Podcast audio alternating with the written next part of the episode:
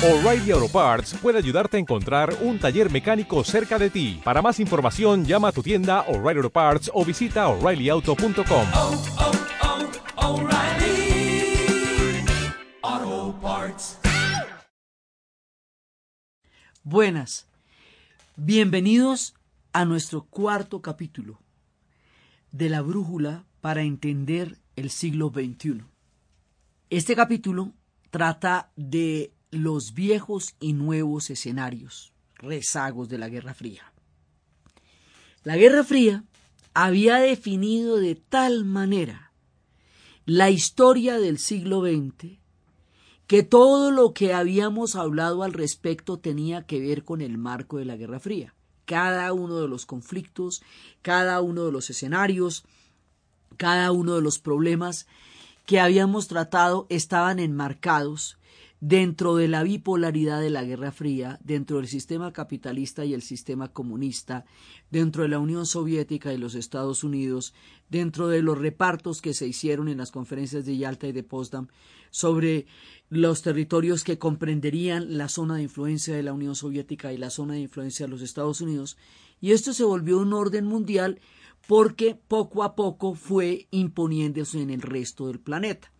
Entonces habíamos visto cómo surgió la Guerra Fría en Europa a partir de la creación del muro de Berlín, cómo va a llegar al Asia con el triunfo de la Revolución China, cómo va a llegar a América Latina con el triunfo de la Revolución Cubana.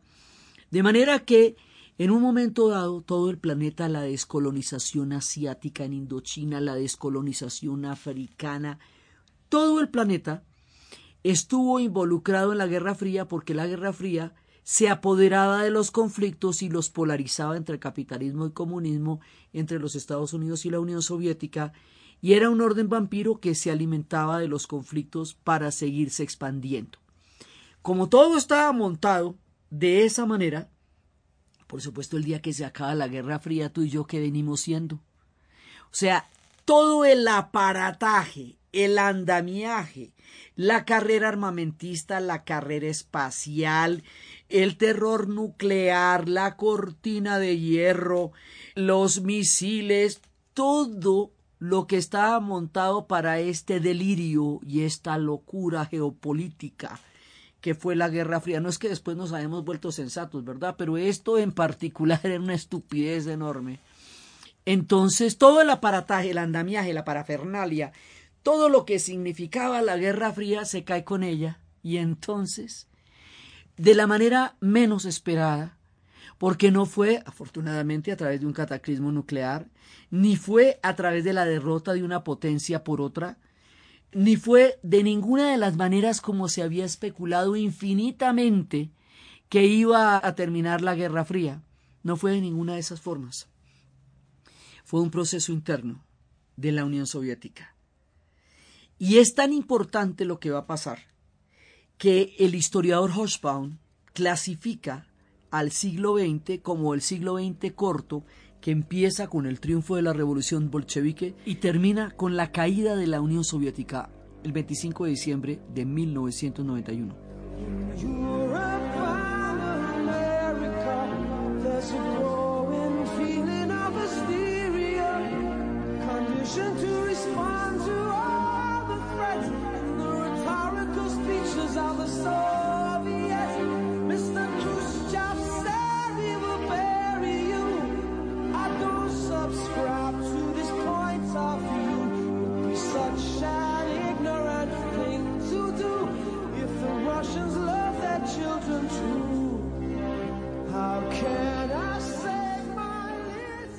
El cantante inglés Sting nos hablaba del sentimiento que había en esa época. Decía que en Europa y en América había un creciente sentimiento de histeria, condicionado por las respuestas de las mutuas amenazas, de los retóricos discursos de los soviéticos.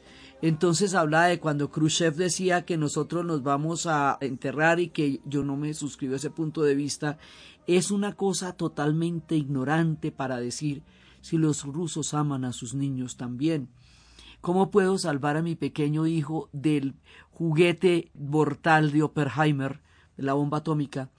No hay un monopolio del sentido común y cualquiera de las dos barreras que se ponga no tiene sentido que nosotros compartimos la misma biología independientemente de nuestra ideología.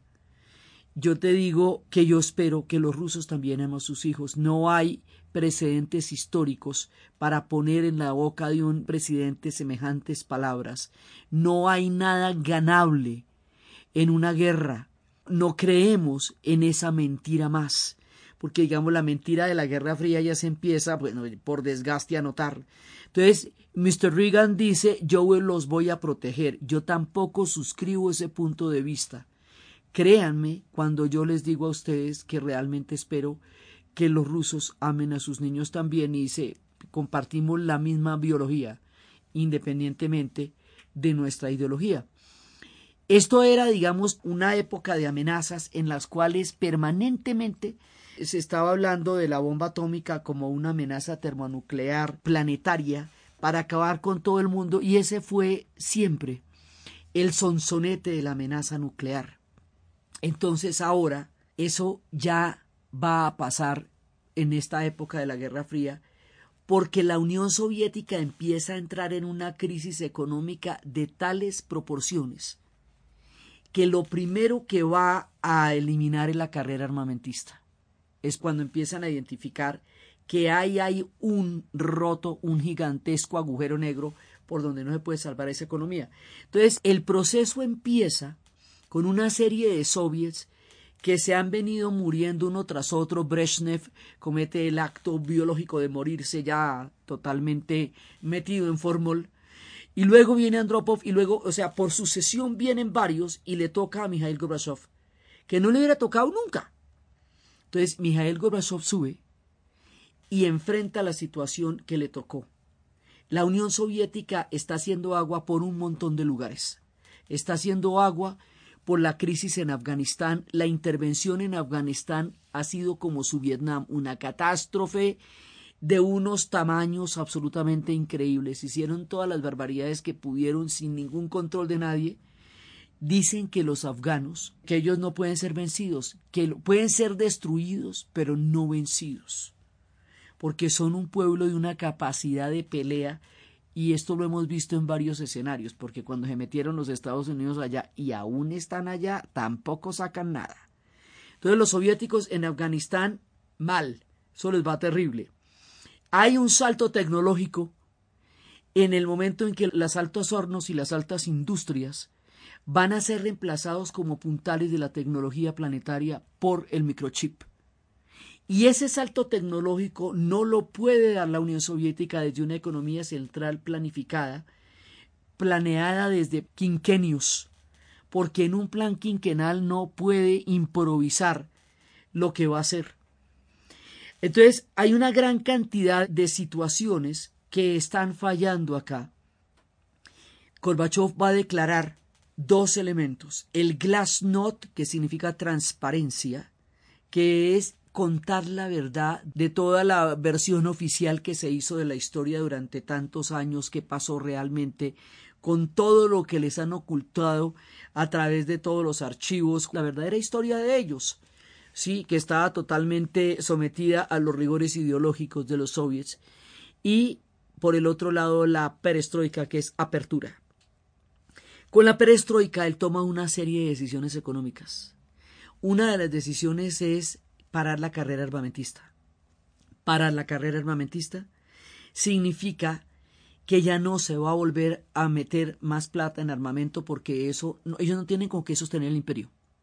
Entonces, al no tener con qué sostener el imperio, lo que va pasando es que toda la Europa del Este, que había sido invadida en los diferentes intentos de reformas que habían hecho en el 56 en Hungría, en el 68 en Praga, 53 Berlín, 52 Polonia, cada una de esas rebeliones, de esos intentos de reforma, en el caso de la primera de Praga, esto era una reforma del socialismo por los socialistas para el socialismo, en el cual se, se rompiera la dicotomía falsa entre que había que decidir entre pensar o comer pero como todas fueron invadidas de una manera tan brutal. Entonces, en realidad, lo que va a ser la caída de la Unión Soviética va a empezar por Polonia, por la Polonia repartida, invadida, repartida antes de la Segunda Guerra Mundial por el pacto entre Stalin y Hitler, invadida durante la Segunda Guerra Mundial, repartida después de la Segunda Guerra Mundial y puesta del lado soviético. Entonces Polonia va a empezar antes de la era de Gorbachev con el movimiento de solidaridad de Lech Wałęsa. En el 81, que será fuertemente reprimido en un contragolpe, pero ellos empezaron a jalar la pitica. Cuando empieza la era de la perestroika y empiezan las reformas y empieza una época de apertura, la idea era transformar el socialismo. Pero ya no se puede. Los tiempos para transformar el socialismo eran los tiempos de la primavera de Praga, eran los tiempos de los checos. Ya ahorita ya no son horas. Ya, primero, el sistema económico está tan supremamente deteriorado que ya no hay manera de repararlo porque ya se cayó fue el techo. Y segundo, ya es otro tiempo, ya los estados benefactores han desaparecido, ya es un tiempo totalmente distinto, ya no hay que recuperar y la credibilidad de la gente en el sistema está seriamente averiada ya en ese momento. Entonces, cuando Europa del Este se percata de que aquí están empezando unas reformas muy profundas, lo primero que hacen los húngaros es pedirle a Gorbachev la garantía total y absoluta de que no los va a invadir si ellos hacen una reforma. Y Gorbachev da su palabra. Así un día por la mañana, los húngaros rompen las alambradas que los estaban separando de Austria y empiezan a pasar por Austria. Entonces, así empieza. La cortina de hierro se empieza a rasgar por Hungría. Y todo esto va siguiendo con lo que habíamos visto cuando los alemanes se pasan por Austria al otro lado de la Alemania hasta crear un circuito de más de un millón de personas que va a terminar con la caída del muro, pero mientras tanto va cayendo la República Checa. Cada uno de estos países van a caer, o sea, van a entrar en procesos de democracia, van a hacer elecciones, van a terminar con el partido único que se había puesto en 1948 hasta que llegamos a Rumania el 24 de diciembre del 89 Ceausescu va a lanzar una masacre sobre su población y a él van a terminar matándolo y rematándolo y prematándolo, como pasó con él y con Elena, sería la única revuelta violenta. Por el carácter civilista con que se dieron estos hechos, se le reconoció como la revolución de terciopelo o la revolución de los valores. Así que todo el bloque de la Europa Oriental se desprende del rumbo histórico de la Unión Soviética y hay una gran cantidad de promesas de parte de Occidente de mieles y maravillas si salen del bloque soviético, que era parte de toda la propaganda que se había hecho durante la Guerra Fría, que se va a intensificar durante estos procesos. Entonces, bueno, ya no tiene esa zona de influencia que era la Europa del Este, que va a seguir un camino que los va a llevar eventualmente a la entrada a la Unión Europea. Por tal que Rusia la antigua Unión Soviética estaba compuesta por 15 repúblicas. Esas repúblicas eran las repúblicas bálticas, que eran Lituania, Letonia y Estonia. Las repúblicas de la Rusia blanca o la Rusia eslava, Rusia, Ucrania, Bielorrusia. Las del Cáucaso, Georgia, Armenia y Azerbaiyán. Y las cinco repúblicas del Centro Asia, Uzbekistán, Turkmenistán, Tayikistán, Kirguisia y Kazajistán. Entonces, estas repúblicas se van desprendiendo poco a poco y esto va a empezar por Lituania, Letonia y Estonia, porque Lituania, Letonia y Estonia estaban a la brava ahí. Fueron repúblicas que fueron anexadas desde la época de Alejandro I y Napoleón, que luego quedaron libres después de la revolución con el Tratado de Brest-Litovsk, que luego quedaron anexadas de nuevo a Alemania, pero Alemania perdió la guerra en la Primera Guerra Mundial, entonces quedaron independientes y luego quedaron de nuevo repartidas en el trato entre Stalin y Hitler, lo cual ellos reconocen como una traición y no entienden cómo Occidente le daba validez a eso. Entonces, por el hecho de que estas repúblicas se consideraran tan profundamente traicionadas por todos, por haber tenido al mismo tiempo gulags y campos de concentración, por haber sido invadidas por ambos, estas repúblicas, furiosas y ofendidas desde siempre, son el hilo por donde se va a desbaratar la Unión Soviética. Y la desbaratada de la Unión Soviética no es ni tan terrible como irá a ser la Yugoslavia, de la que hablaremos ahorita en un momentico, ni tan bacana como la de Checoslovaquia, que un día dijeron los checos y los eslovacos, nosotros no somos una misma república, y pusieron una, una vallita casi, una frontera. De aquí para allá son los eslovacos, de aquí para acá somos los checos, y todo bien. No, tampoco. Porque sí les echaron los tanques a Lituania, Letonia y Estonia, después de que hicieron la cadena humana de dos millones de personas para llamar la atención al mundo de su necesidad de una independencia y un destino propio. Ellos son hermanos escandinavos tienen un origen histórico totalmente diferente. Entonces, hubo líos, sí, en Nagorno-Karabaj, hubo problemas no de la dimensión de lo que hubiera podido llegar a suceder, dada la cantidad de conflictos que había ahí, pero tampoco fue así bacaneadísimo, no. O sea, y entonces esto es un proceso gradual pero cortico, porque poco a poco esto se va desbaratando ya no se puede reformar. Entonces, lo que va a pasar aquí es que una vez que se empiece a desbaratar la Unión Soviética, las 15 repúblicas se van a terminar independizando poco a poco. Y hay un momento durante la Primera Guerra del Golfo Pérsico, cuando lo estuvimos viendo, en que Gorbachev no podía enemistarse con Occidente porque necesitaba el dinero para las reformas, ni con los árabes porque tenía cinco repúblicas musulmanas en la barriga, que eran las únicas que lo estaban apoyando. Quede claro en la Primera Guerra del Golfo que la Unión Soviética ni pincha ni corta como potencia y que lo que va a pasar aquí es que Estados Unidos por ese ratico va a tener un mundo unipolar. Entonces, mientras está pasando esto, ahora Rusia como Rusia como tal, tiene 100 nacionalidades adentro, de las cuales una es Chechenia, de las cuales otra es Ingushetia, de las cuales otra es Osetia. Entonces, ellos tienen lo suyo dentro de su canastica pero las otras son las 15 repúblicas que se van yendo una por una.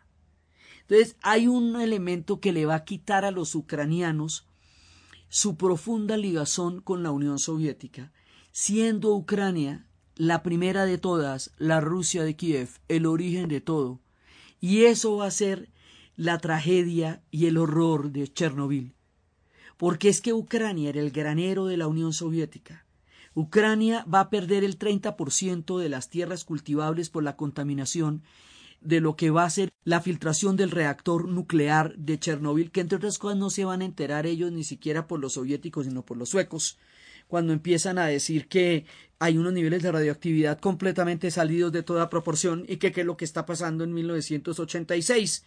Y lo que va a pasar con Chernóbil va a afectar profundamente a Ucrania, va a afectar profundamente a Bielorrusia, y va a ser mucho más grave de lo que Gorbachev admitió en su momento, y es después cuando Svetlana, la premio Nobel de literatura, nos va a contar en las voces de Chernobyl cómo el pueblo soviético fue engañado por su propio sistema, porque no les dijeron lo que había pasado, porque no les dieron el tratamiento para poder evitarlo, porque estaban preparados para una destrucción nuclear a manos de los Estados Unidos como producto de la Guerra Fría, pero no para un estallido interno de un escape nuclear de sus propias centrales y estaban completamente convencidos de que el sistema los iba a proteger y el sistema los abandonó. Vetlana es bielorrusa y a Bielorrusia llegaron los vientos de toda esta tragedia y ellos quedaron muy afectados y ella desglosa de una manera dramática y terrible lo que en realidad significó la tragedia de Chernobyl para los soviéticos, para los ucranianos, para los bielorrusos, para su credibilidad en el sistema. Entonces, ven, este barco está haciendo agua por todas partes a la vez. Y así, mientras el barco está haciendo agua por todas partes a la vez, mientras la economía no se puede recuperar a sí misma, entonces empieza, por un lado, todas las condiciones que nos van a llevar a la caída. Va a haber un intento de golpe de parte de la cúpula del Partido Comunista a ver si pueden reversar las reformas. Cuando se le hace ese golpe de Estado a Gorbachev, Boris Yeltsin se sube en un tanque en una imagen bastante impactante, salva a Gorbachev, salva entre comillas, porque lo salva de la coyuntura, pero de una vez le hace el cajón que llaman, es decir, de una vez va fabricando su caída. Y cuando Gorbachev se va de vacaciones a Crimea, mala cosa. Cada vez que uno de los soviets se iba a vacaciones a Crimea le pasaba alguna barbaridad. Así fue que sacaron a Khrushchev cuando se fue de vacaciones a Crimea. Gorbachev en esta crisis se va de vacaciones a Crimea y mientras tanto disuelven la Unión Soviética. Y mientras tanto declaran la Confederación de Estados Independientes y cuando Gorbachev se da cuenta la Unión Soviética no existe y él era el Soviet Supremo de la Unión de Repúblicas Soviéticas Socialistas, o sea, él queda siendo el jefe de una cosa que ya no existe. Entonces ellos dicen que le dieron una llamada, él dice que se enteró, fue por Bush, que era el colmo de la humillación. Entonces Gorbachev es un personaje que resulta muy influyente y muy importante para Occidente, porque es el reformador, y como reformador va a sufrir el drama de los reformadores, demasiado tibios para los cambios que la gente quiere que hagan, demasiado osados para el statu quo que amenazan, en tanto generan transformaciones. Y va a quedar entre dos fuegos y de golpe le quitan la Unión Soviética y el hombre queda mirando un chispero. Y Yeltsin entra a tomar en ese momento el control de la caída de la Unión Soviética y al hacerlo él va a hacer una promesa de llevar a Rusia y a la Confederación de Estados al capitalismo en 500 días.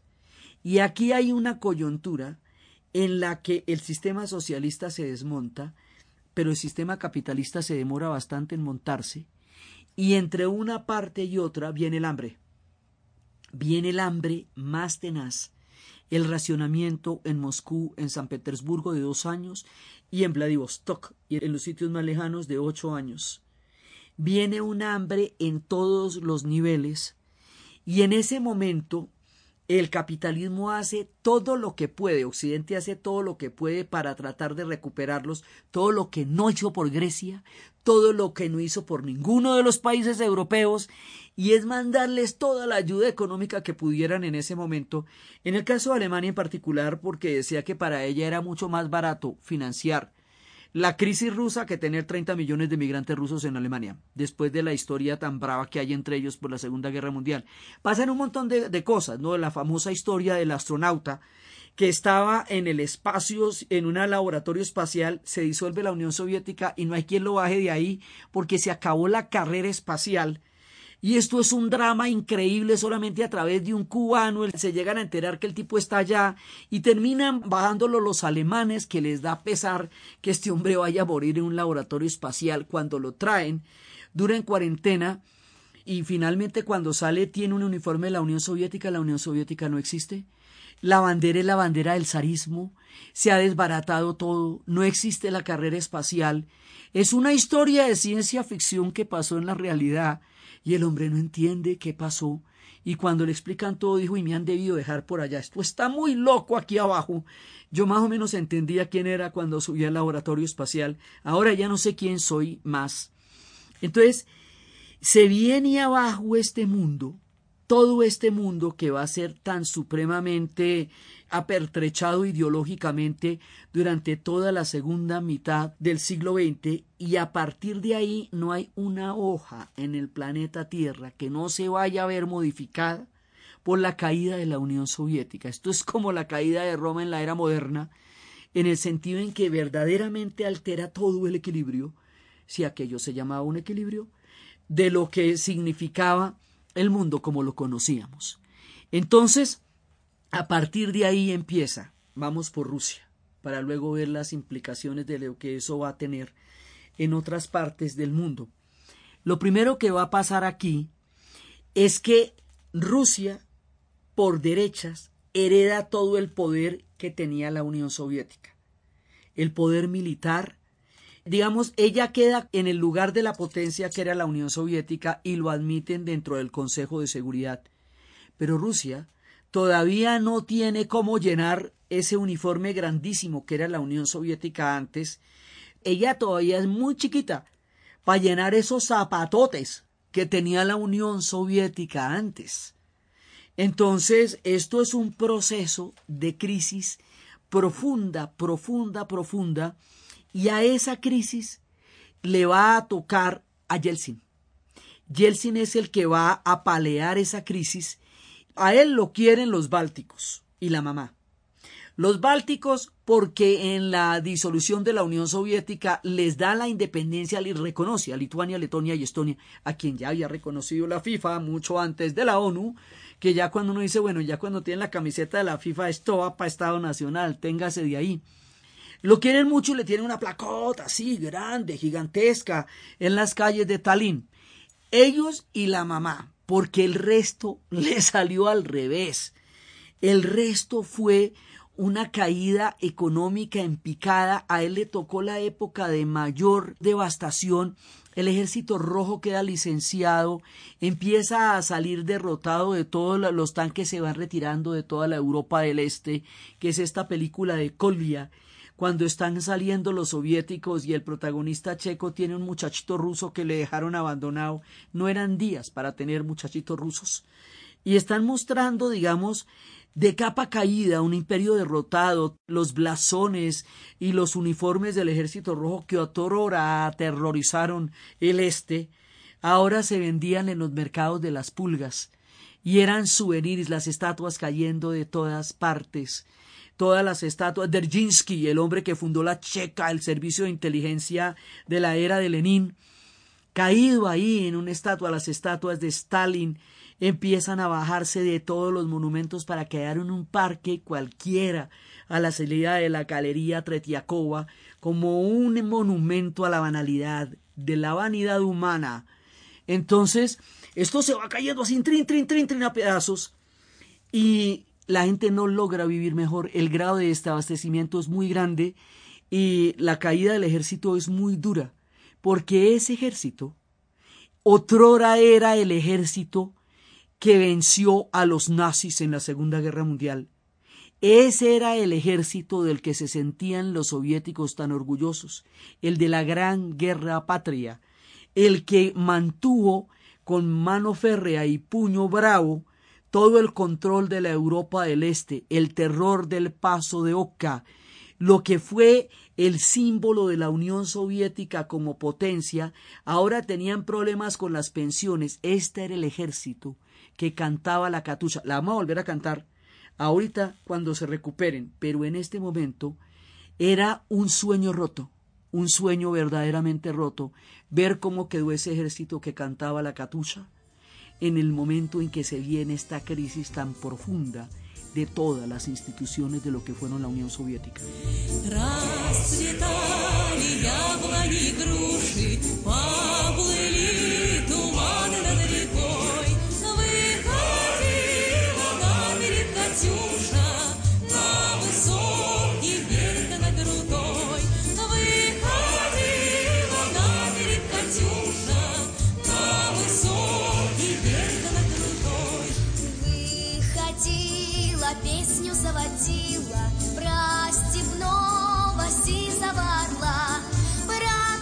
Esto se pone más grave todavía. O sea, esto se empeora. Y es que, por un lado, la terapia de choque de las reformas lo que está produciendo es una profunda herida en Rusia y en la Confederación de Repúblicas Independientes porque no está solucionando nada. Y no está solucionando nada porque el sistema no logra afianzarse. Yeltsin ha perdido la autonomía, lo están mandando desde Occidente, las instrucciones casi que vienen desde Washington, lo cual es el colmo de la humillación, y por otro lado el Parlamento le frena las reformas, porque el Parlamento tenía una mayoría comunista que no está de acuerdo con nada de lo que está pasando, entonces el otro vaya ataca al Parlamento y mete el ejército al Parlamento y allá van a morir 1.300 personas en un acto que uno no puede imaginarse cómo es posible que se ataque a un parlamento porque no le aprueba a usted un paquete de reformas Y esto, por supuesto, va a hacer que la situación para Yeltsin se vuelva insostenible a nivel político, pero si a ustedes les parece que esto no está lo suficientemente grave, empieza la primera guerra chechena. Cuenta la leyenda que los chechenos, los ingushes y las amazonas vivían legendariamente en el Cáucaso, pueblos libres, agrestes, montañeses e independientes, y que las amazonas tenían hijos en la oscuridad, con los chechenos y con los ingushes, y que los hombres formaban parte de los ejércitos de ellos y las mujeres de los ejércitos de ellas, y que estos pueblos se protegían de todos los imperios que les han pasado por encima, que a ellos les han pasado desde los turcos hasta Tamerlán, todo el mundo ha pasado por ahí. Entonces resulta que ellos en rigor no pertenecen ni pertenecían a Rusia en su imaginario, ni a la Unión Soviética, ellos pertenecían a Chechenia. En la era de Stalin, dentro del programa de Stalin de fracturar las nacionalidades, rusificar la revolución que era llevar pedazos de población rusa por todas partes de las antiguas repúblicas para darle un carácter ruso a la revolución y por el otro lado para romper los nacionalismos va a llevar a los chechenos en una larguísima y penosa marcha hasta Kazajistán y en esa marcha van a morir muchísimos. Cuando Khrushchev los rehabilita y hace la desestalinización, ellos van a volver a su tierra y van a volver a su tierra desenterrando cada uno de los muertos del camino donde fueron cayendo en la terrible travesía en una marcha de retorno impresionante y se juran ellos serán independientes en algún momento no importa que les tome 60 años uno de esos juramentos como los que tenía Irlanda en su época que cada generación iba a hacer una rebelión costara lo que costara pues entonces aprovechando el desorden empieza la primera guerra chechena y esa primera guerra chechena, Yeltsin no la puede manejar. Entonces, no puede llevar a cabo las reformas. Atacó el Parlamento. No puede manejar la crisis chechena. La economía está peor que nunca. Perdió la autonomía que tenía la antigua Unión Soviética y Rusia no la logra mantener.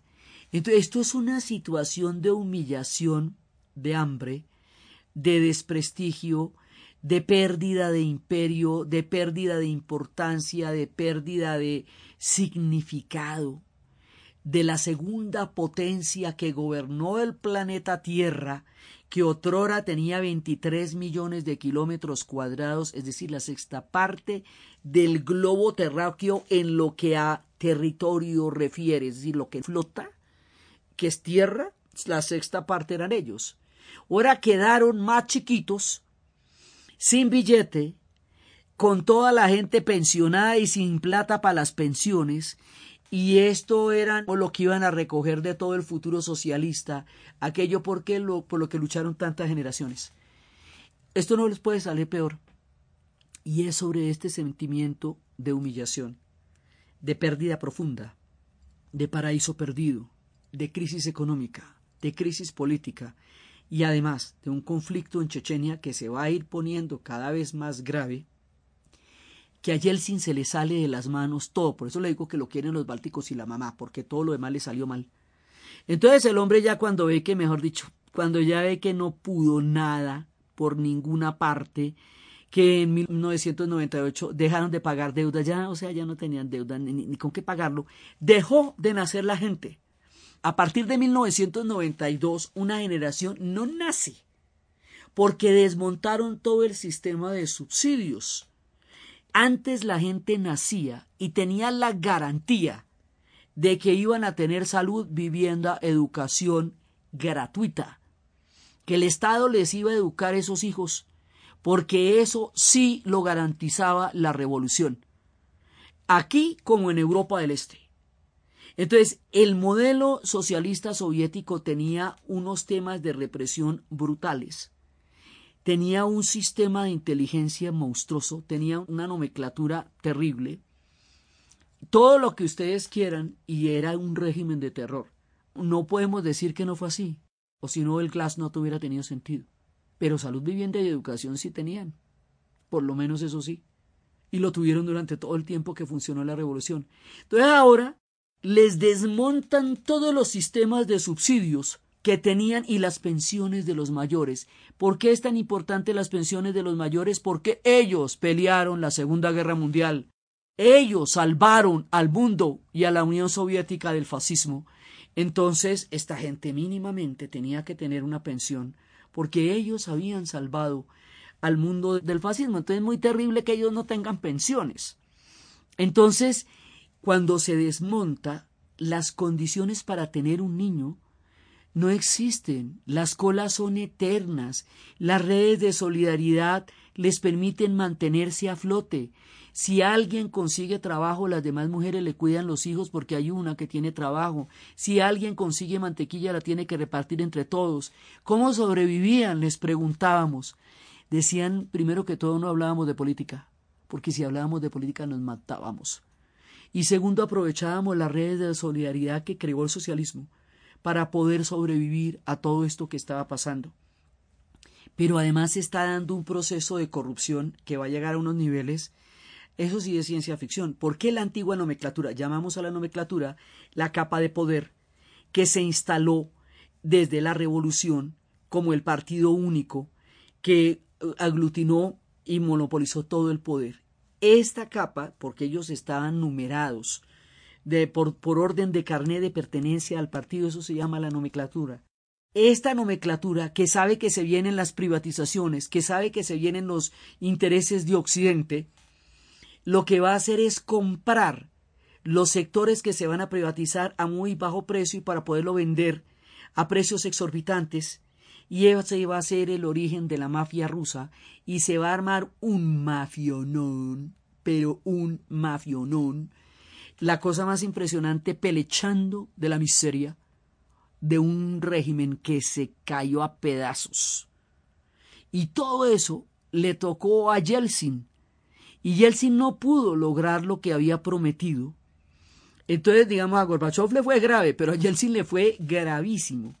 Entonces Yeltsin llevado del que lo trajo, renuncia el 31 de diciembre de 1999 y va a poner a un personaje que era un hombre que hacía muy poco tiempo no tenía mayor cargo, pero va a ser el hombre que va a protagonizar y a cabalgar sobre la historia actual.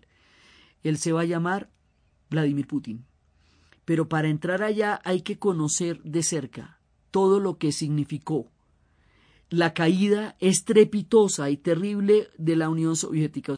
Nadie daba crédito, nunca se imaginaron que esto fuera a suceder a partir de un proceso interno. Entonces, cuando Yeltsin renuncia en 1999, pide perdón al pueblo por no haber logrado lo que se había propuesto. En una declaración dramatiquísima, ese lo siento, perdónenme por no haber podido llevar a cabo las promesas que les hice. Y se va con un balance histórico aterrador. Pero antes de irse, había un personaje que había sido asesor del alcalde de San Petersburgo en una época y luego había estado en la KGB, cuando la KGB estaba activa, y ahora era asesor de, era como ministro de defensa, más o menos, de, de Yeltsin, y él es el que le va a decir, en el filo de esta renuncia, le va a decir, mire, aprovechemos que la OTAN está bombardeando Serbia en la crisis de Kosovo, ya veremos eso. Y mientras el mundo está distraído ahí, hagamos una ofensiva en Chechenia de Padre y Señor nuestro. Y así hicieron. Entonces la segunda guerra chechena va a ser una masacre. Va a ser una cosa bravísima, bravísima, bravísima. Y aquí va a haber un cambio de mando. Entonces, Yeltsin se va con la del rabo entre las paticas y va a subir desde entonces hasta el presente relato Vladimir Putin al poder. Y Vladimir Putin va de menor a mayor hasta convertirse hoy en un superhéroe de la Rusia actual. Y ese es el proceso que vamos a ver ahorita porque el hombre poco a poco se va subiendo. Entonces, en la primera que se monta es en la guerra de Chechenia.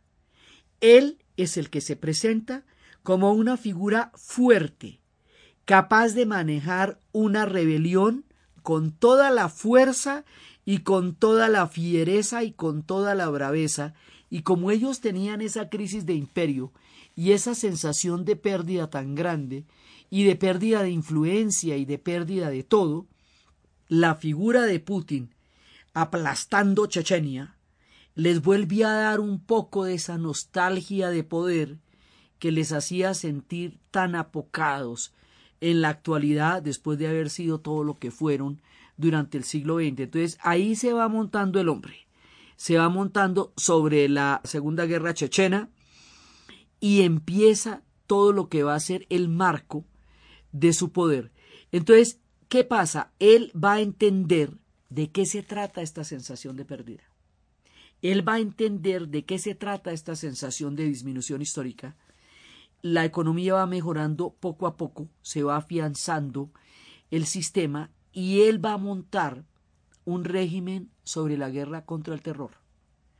Y eso quiere decir que a los chechenos los va a convertir en parias, que la palabra chechenia va a ser prácticamente una grosería y el hombre se va a legitimar sobre la crisis de los chechenos y va a terminar rompiendo la unidad de sus líderes, va a terminar haciéndolos capitular por ahora a la idea de una independencia, digo por ahora, porque esto con ellos la cosa es a largo plazo. ¿Sí? Pero va a haber episodios terribles como el del teatro cuando los chechenos entraron a un teatro y secuestraron a la gente, eh, pero 800 personas.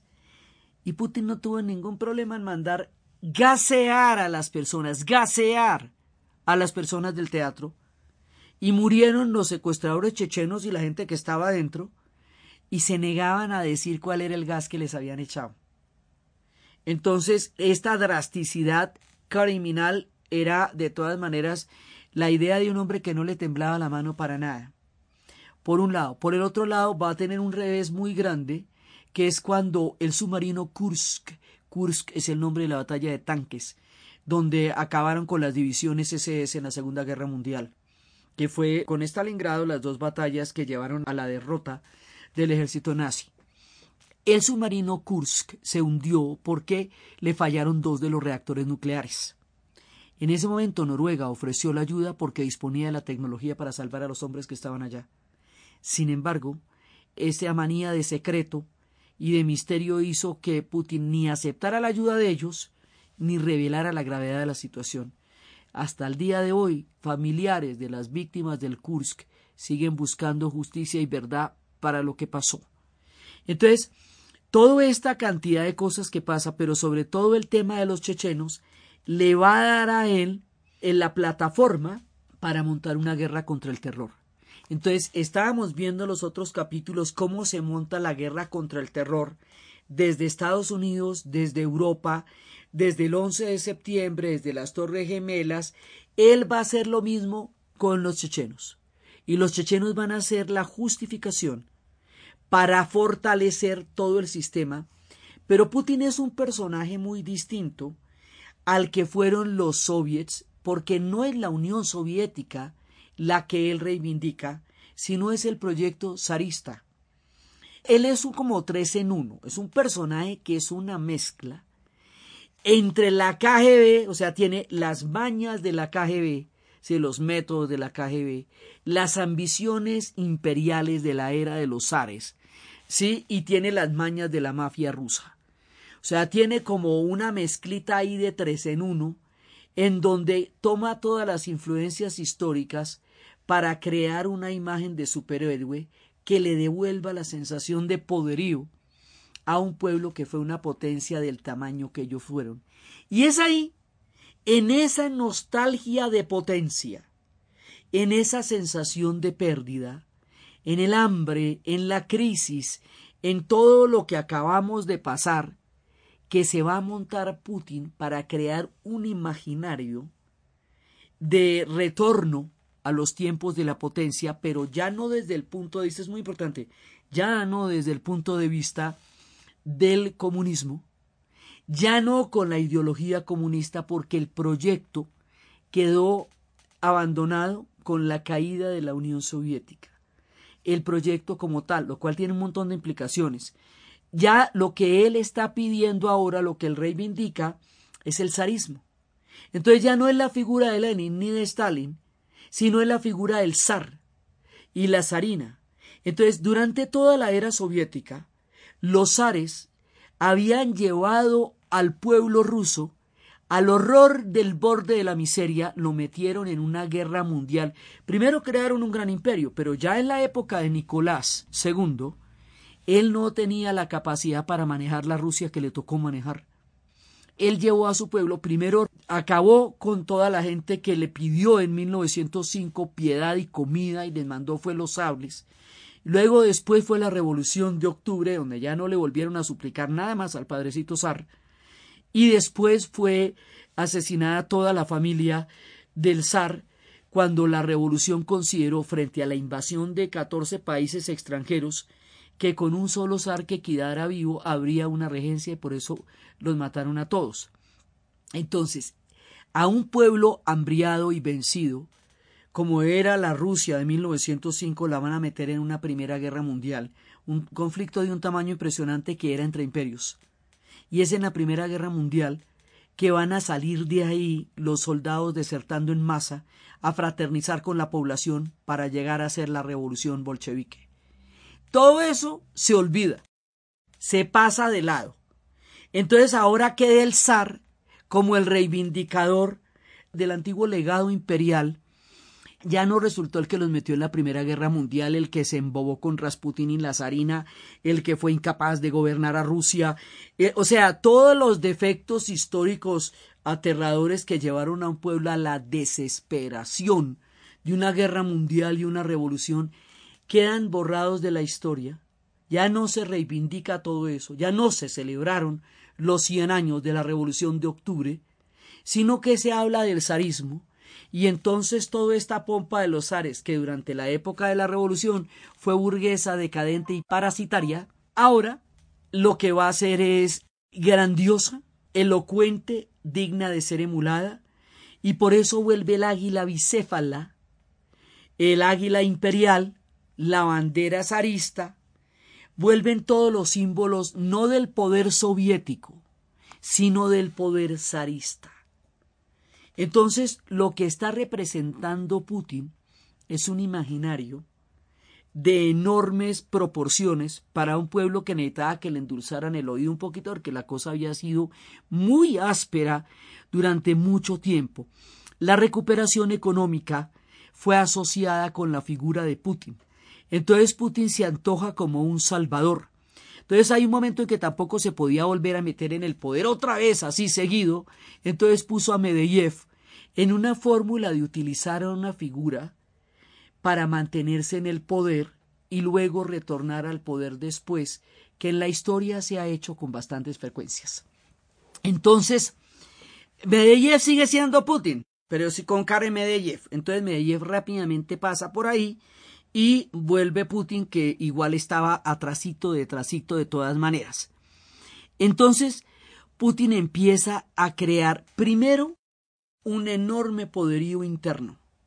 Cuando ya tiene el apoyo interno y el enorme poderío, ahí empieza la figuración como potencia a nivel externo. Ahora, Putin en este momento es increíblemente popular. Putin en este momento tiene toda la fuerza de un hombre que impuso una autocracia. Ellos no han conocido la democracia, fueron democráticos por ahí unos 25 minutos porque durante toda la época de los zares eso no se conoció y los soviets tampoco tenían mucho interés en practicarla. Y en la época de Gorbachev esto trajo caos para ellos. Entonces, que el hombre sea autócrata, pues tampoco les parece así como mucho lo terrible, no.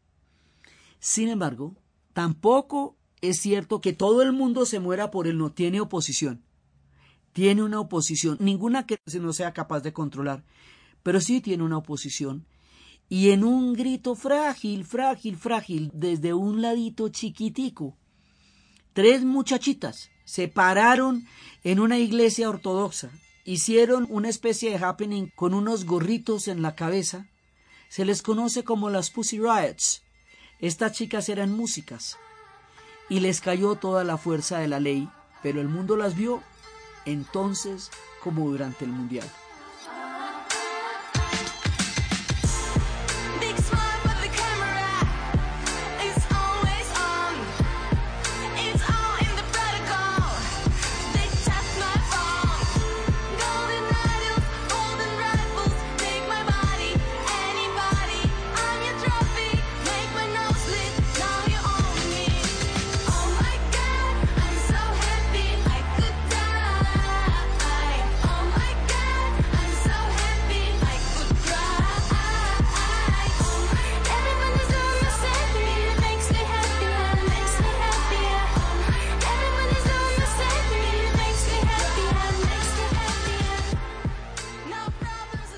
Con las Pussy Riots, a las que le van a meter unas sentencias en alguna época en los años 60, cuando a Mick Jagger lo cogieron con un cigarrillo de marihuana y le iban a clavar una sentencia terrible, salió un artículo que decía que por qué espichar a una mariposa en una rueda de acero. Y es un poco lo que le pasa a las Pussy Riots. Las van a aplastar en una rueda de acero que por las protestas del mundo más o menos han logrado que no sean sentencias, pero en otra época las han mandado a Siberia y este es que no las puede mandar directamente, pero si no lo haría. Entonces, resulta que este proyecto es un proyecto de derecha. Este proyecto no acepta ideología de género. Entre otras cosas, le ha bajado los castigos a la violencia contra la mujer. Este proyecto no apoya a las ONGs. Este proyecto no acepta ninguna de estas ampliaciones de derechos que en Occidente se han peleado tan duramente porque las considera influencias occidentales y considera que de eso no quiere absolutamente nada. Es un proyecto autocrático, imperial, patriarcal y vertical. Y tiene todos los seguidores que ese proyecto tiene y tiene los detractores que no quieren ese tipo de proyectos o no consideran que caben ahí tienen. Y las dos cosas pasan al mismo tiempo. Entonces, hay de lo uno y hay de lo otro. Hay una admiración que lo pintan como un superhéroe venciendo las tres hidras que son la Unión Europea y el Fondo Monetario Internacional y el terrorismo. Sí, y ahí están las Pussy Riots. Entonces todo esto va a culminar en un mundial. Eso lo vemos después de que le demos la vuelta a la geopolítica que él va a generar. Ya en ese momento ya es una potencia. De la Santa Madre Rusia, del corte de los antiguos tiempos, emulando mucho más a Pedro y a Catalina que a Stalin o a Lenin. Entonces resulta que ahora a echar para afuera. Entonces, bueno, por un lado, la OTAN le pisa los talones. Entonces los países bálticos se quieren proteger de él, viendo a ver si se meten en la OTAN. Los pueblos que han padecido la influencia y la fuerza de la antigua Unión Soviética temen, temen mucho esta expansión y coquetean con la OTAN, porque, bueno, ellos conocen cómo es el agua al molino. ¿no? A Polonia no le parece chévere para nada esto que está pasando. Lituania, Letonia y Estonia nunca duermen tranquilas. Y si pueden, quieren tener a la OTAN ahí de ladito. Por el otro lado, Putin considera que la OTAN, en la medida en que coquetee con las antiguas repúblicas soviéticas, está buscándole el pierde y el rancho, y que las revoluciones que se han hecho para pedir democracia en realidad son manipuladas por Occidente para restarle influencia. Y a la vice contra. Otros consideran que él está detrás de todas las, o sea, las teorías de conspiraciones vienen para un lado y vienen para el otro, pues esto sigue siendo un gran juego de poder. Dentro de este gran juego de poder viene la crisis de Ucrania y resulta que en Ucrania hay, por lo mismo, quienes quieren formar parte de Europa y quieren unirse a Europa y anexarse al proyecto europeo y se habló de que eso se pudiera hacer y se firmó un tratado y luego lo desconocieron. Al desconocerlo, la gente hizo una gran cantidad de manifestaciones en la calle por el derecho de ser europeo y esto nos llevó a unas manifestaciones pacíficas y hermosas y chéveres como las de la Revolución de los Valores, que luego terminaron en un acto de fuerza brutal, que luego terminaron en una continuidad de la revolución que finalmente terminaron ganando. Ahí también había neonazis, también había nacionalistas, o sea, todo esto es matizadito. matizadito porque de todo hay como en botica. Jóvenes idealistas bonitos, ojiverdecitos, lindos, cantando. Y también nacionalistas feroces. También. Hay un famoso documental que se llama El fuego en invierno, que muestra eso y es eh, conmovedor. Ese documental, que fue nominado al Oscar y que es tan conmovedor de ver, es cierto, pero es una parte de la verdad. Porque es que la otra parte de la verdad es que hay una parte de Ucrania que era rusa, rusa, rusa, rusísima. Ellos eran la Rusia de Kiev, no se les olvide, la primera de todas. Y esos van a querer es formar parte de Rusia. Y como quieren formar parte de Rusia, se parten por Donetsk. Y ahí se forma una guerra. Y esa guerra está ahí y Ucrania está partida. Y por el otro lado, subieron los precios del petróleo. El poder sobre el gas y el petróleo es donde se va subiendo Putin. Con los excedentes de petróleo del 2005 dijo, bueno, todo el mundo va a ser los muchachitos que no nacieron en el 91 y 92. Luego, todo el mundo va a ser muchachitos porque todas las proyecciones de potencia no se pueden cumplir si no hay un pueblo y una población que las pueda vivir. Hicieron los muchachitos. Entonces la gente tiene hoy hijos de 18, 31 y chiquiticos. En ese bache de población que se produjo. Ya está la gente. Por el otro lado, también pasa que ellos tienen la capacidad de desconectar a Ucrania y lo hicieron en el invierno, bajarle el taco para que no le llegue el gas. Con los inviernos que ellos tienen, eso es una cosa muy maluca. Entonces tienen el poder sobre el gas y sobre el petróleo. Y parte de las guerras que se han dado en esta zona es para tratar de hacer otro gasoducto y otro paso de oleoducto de petróleo que no pase por Rusia para quitarle el poder a Putin y en eso es por donde terminan metidos desde los afganos hasta los sirios.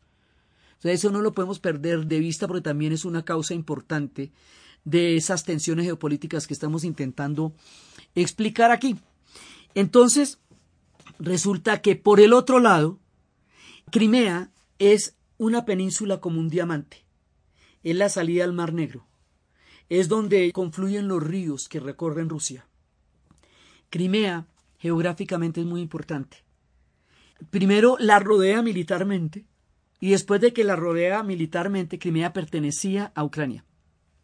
Se la cedieron en tiempos de la Unión Soviética, que no hacía mucha diferencia.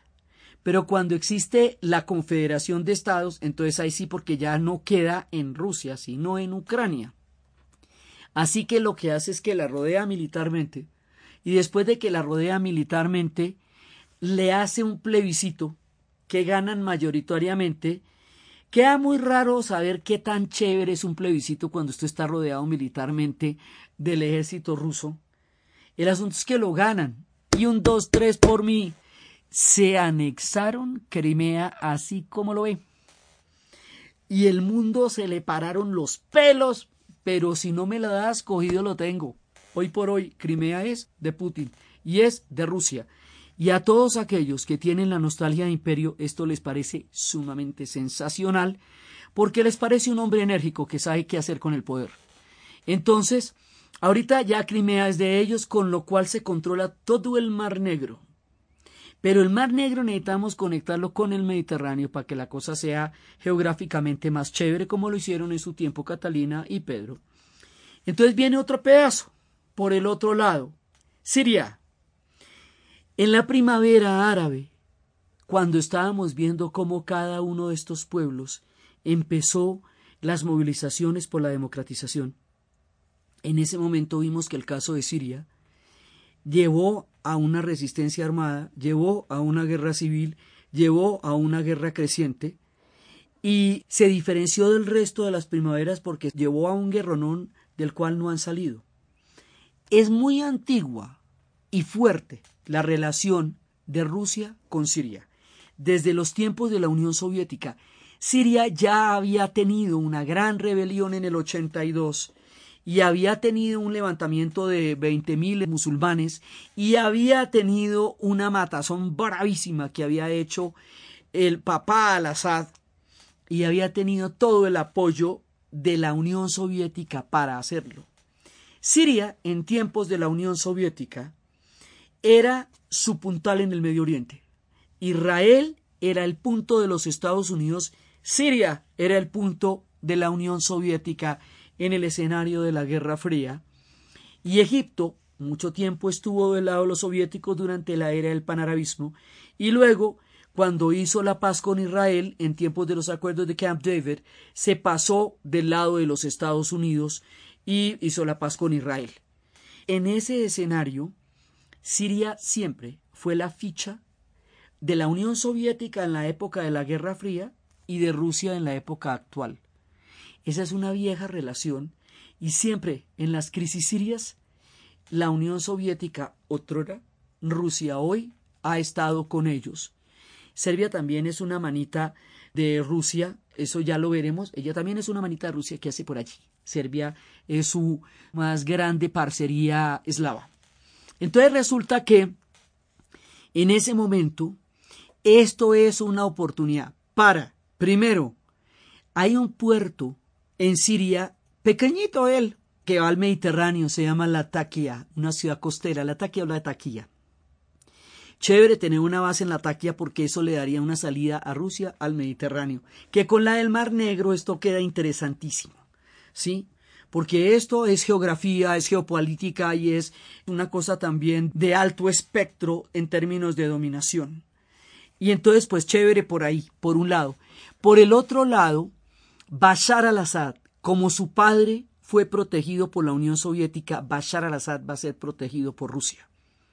Y Rusia va a bombardear y Rusia va a meterle toda la ficha y es esa ficha rusa la que mantiene a al-Assad en el poder y todas las demás fracciones que se han ido poniendo en su contra, las diferentes formas de resistencia que a su vez han sido apoyadas por Occidente en todas sus diferentes formas, ¿sí? En algún momento llegan a tomarse una posición y luego se la sacan de ahí. Y se meten en otra posición y luego la sacan de ahí. Entonces, finalmente, a pesar del genocidio tan grande que se ha hecho contra el pueblo sirio, Al-Assad sigue en el poder.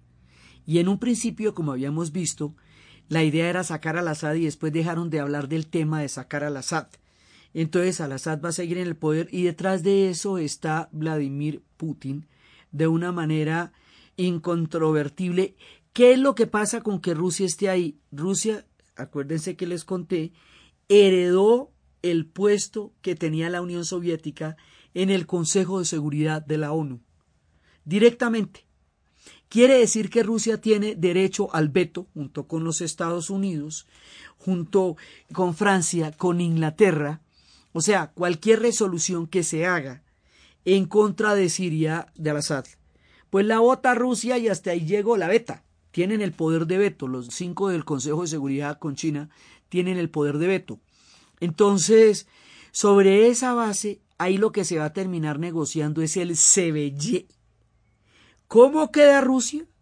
¿Y cómo quedan las otras potencias sobre el mapa arrasado? El genocidio de un pueblo sometido a las más terribles inclemencias de la guerra en nombre de la geopolítica. La gente que está enferma de geografía se puede enfermar de geopolítica. ¿Crees que Siria conecta todo? Siria geográficamente es importantísima. Siria conecta a Europa con Asia, es como el paso de corredor de toda la zona. El Medio Oriente se llama así no solamente por la denominación de los ingleses, que ya lo vimos, sino es porque ellos son el punto de enlace de los tres continentes, los tres bloques continentales que existen en esa zona. ¿Sí? Entonces, Siria es muy importante a nivel de geografía, a nivel de geopolítica, a nivel de la salida al mar de los rusos, a nivel de todo eso. Entonces, lo que quiere Putin es tener el control sobre la crisis siria y lo tiene. Y lo tiene, así de simple. Entonces, ahora es un mundo multipolar. Ya no es solamente los Estados Unidos y la antigua Unión Soviética. Ahora hay mucho más agentes. Ahora la China, que ya veremos, también tiene lo suyo. Entonces Putin sabe que ya no es el que manda la parada con los Estados Unidos, pero alguna parada necesita mandar. Y es muy importante que su presencia en la geopolítica reivindique el carácter de potencia de Rusia para sacarse también el mal sabor y la jartera de la Primera Guerra del Golfo Pérsico, en la cual Gorbachev demostró que la Unión Soviética agonizante en ese momento no podía tomar una determinación para inclinar la balanza del poder que se estaba dando ahí.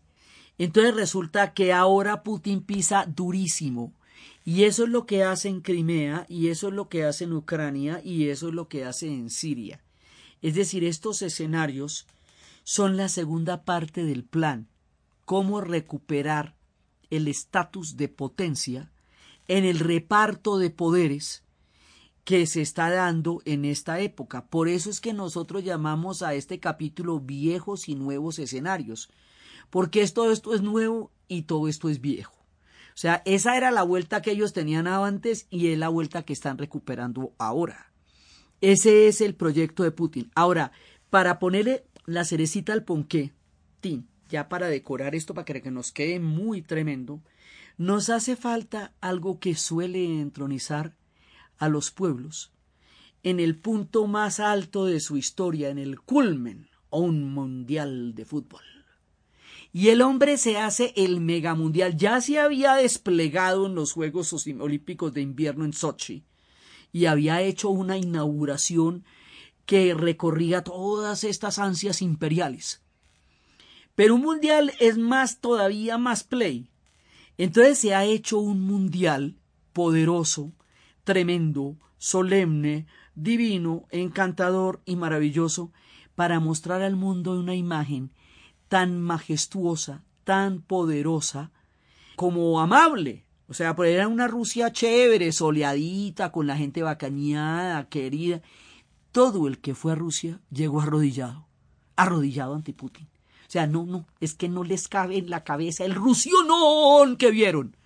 Rusia es tremenda, siempre lo ha sido, ¿sí? Entonces, claro, la gente por primera vez ve esa Rusia y la ve en modo ponqué. Entonces todo el mundo llega en un estado de descreste. No, no es que ella no descreste, no, no, de ninguna manera. No es que ella no sea demasiado, sí, ella es demasiado, siempre lo ha sido. Pero ahora el demasiado que siempre Rusia ha sido, el muy tremenda que siempre Rusia ha sido, es que Rusia hace, hace ver a Europa pequeñita de lo tremenda que ella es. Ella siempre ha sido tremenda. Pero el tremenda que Rusia ha sido, el solemne, poderosa, imperial, majestuosa, fantástica que Rusia ha sido, ahora tiene el sello de Putin. Esa es la diferencia. Y esa es la construcción del imaginario que él hizo primero ante su propio pueblo y luego ante el mundo. Entonces estamos en la era Putin. En la era Putin con todos los hierros. Y en la intervención geopolítica de Putin en el nuevo, digamos es que hablar del nuevo orden mundial nos queda como tan como tan mañido, pero digamos en el nuevo reordenamiento de las potencias que estamos viviendo en esta época de nuestro relato, Putin manda la parada y pasó de ser el asesor del alcalde de San Petersburgo, un funcionario de la KGB, un asesor de Yeltsin en la guerra contra Chechenia, a ser el más más y el mero mero. Y estos son los tiempos meros meros de Putin. Ahora, eso a toda la gente que es rusófila la da todo el amor. Rusia tiene un imaginario muy poderoso y hay muchas Rusias. Hay una Rusia que significó tanto para el mundo cuando la época de la Unión Soviética, porque esa era la patria de los trabajadores, porque esa era el contrapeso a todos los excesos del capitalismo, era la manera como se podía equilibrar el que un sistema que cree solamente en la ganancia aplastara a todos aquellos que no pudieran formar parte de ella o a costa de los cuales se hacía.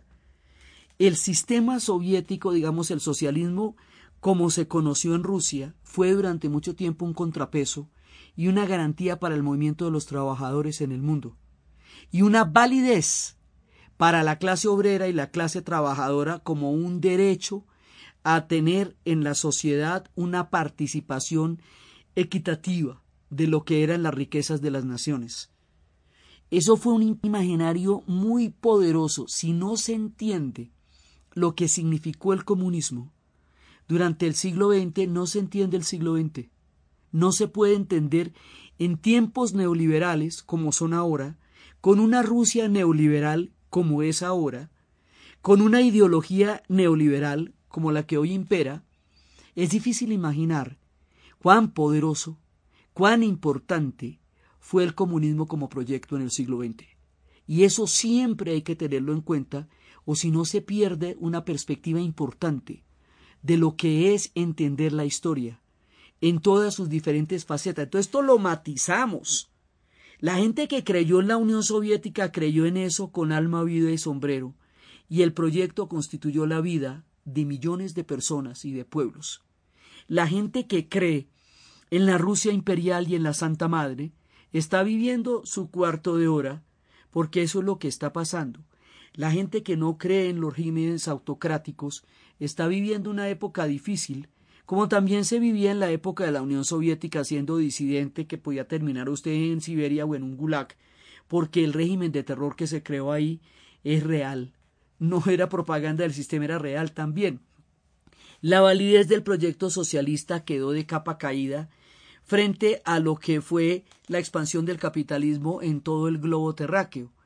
Y por eso Gorbachev decía en una época que los Estados Unidos afirmaran que ellos ganaron la Guerra Fría es como el gallo que porque canta al amanecer cree que trae el nuevo día.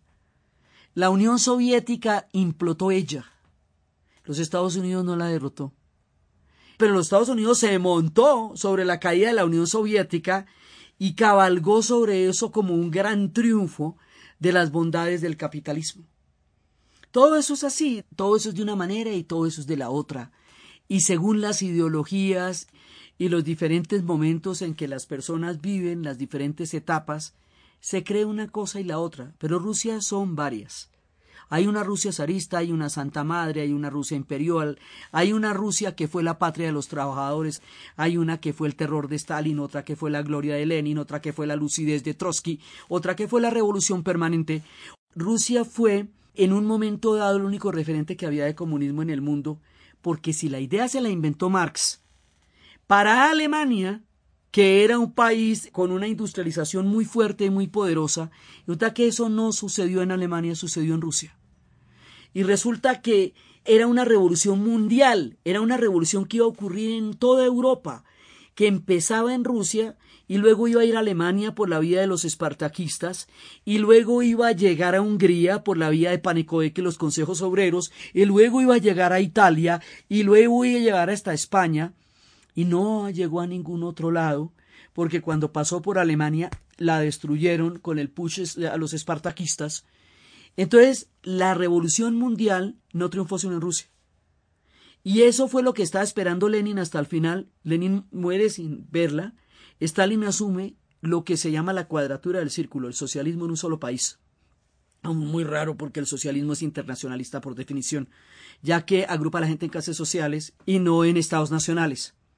Entonces, a partir de ahí, nosotros no sabemos cómo es lo que se llamaría el socialismo utópico, porque no lo hubo en ninguna otra parte sino en Rusia. Entonces, sabemos es cómo fue la versión rusa del socialismo. Si esa era la idea que tenía Marx o no era la idea que tenía Marx, pues está como berraco preguntarle, pero pues la idea era que eso pasó en Rusia y de ahí para adelante eso fue a lo ruso y la Tercera Internacional y el socialismo en un solo país imponía que todos los demás pueblos tuvieran la visión de Stalin en su geopolítica. Por eso fue tan influyente también. Entonces hay gente que tiene una nostalgia terrible de esa época y de esa influencia. No hay que desconocer la importancia del proyecto para todos los que fue tan importante, porque es desconocer matices importantes de la historia de Rusia. Pero de eso no se está hablando. Está ahí. Está ahí y en la historia nunca nada es suficientemente pasado. Está ahí. Putin no tiene ningún interés en reivindicar el comunismo. El comunismo en esta época no está reivindicado, es un tiempo en que está de capa caída, pero existió y Rusia lo representó. No solamente la fuerza política y militar, sino la idea. La idea la representaron ellos. Y eso también es una parte del poder que han tenido en su imponente presencia histórica. Ahora es la Rusia de Putin. Y la Rusia de Putin es la Santa Madre, con todo su poderío, que es la que estamos desarrollando en este momento del relato. Aquí dejamos a Rusia para saber qué le pasó a los demás pueblos que gravitaban alrededor del poder soviético y el primero que cayó como un coco de lo alto de una palmera, porque no sabía que dependía tanto, tanto, tanto de la Unión Soviética, porque todo parecía que era logro de su propia comunidad, para después descubrir que simplemente era el subsidio de un proyecto de potencia, era Cuba, que desde el día que cayó la Unión Soviética hasta nuestros días ha tenido un largo camino desde el momento en que la Unión Soviética dejó de subsidiarla y ella quedó a la deriva de la historia. Empezar de nuevo, sin destino y sin tener un camino cierto que me enseña a no perder la fe, escapar de este dolor, sin pensar en lo que fue, cuánto aguanta un corazón sin el latir